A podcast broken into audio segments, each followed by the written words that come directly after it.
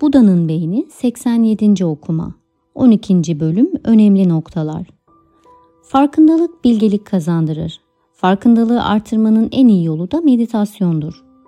Üretkenlik, öğrenme ve sağlık konusundaki faydalarının yanı sıra meditasyon zihni derin odaklanma pratiğine konsantre eder. Konsantrasyon hem acı çekmenin hem de büyük mutluluk ve huzurun sebeplerine dair derin ve özgürleştirici bir içgörü kazandırır.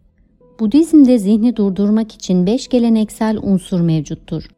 Uygulamalı dikkat, sürdürülebilen dikkat, büyük sevinç, neşe ve zihnin tekliği.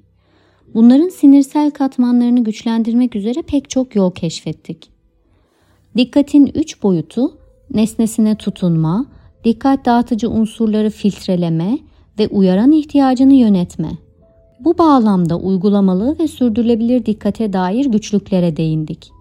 Büyük sevinç ve neşe hisleri sürekli olarak yüksek dopamin salgılanmasına yol açarak konsantrasyona yardımcı olur.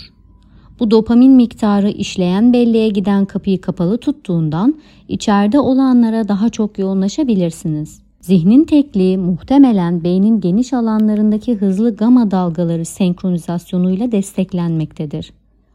Bu zihin halini konsantrasyonun diğer dört unsurunun yanı sıra tüm beden farkındalığı, ana teslim olma ve benlik algısını bırakma pratikleriyle de uyandırabilirsiniz.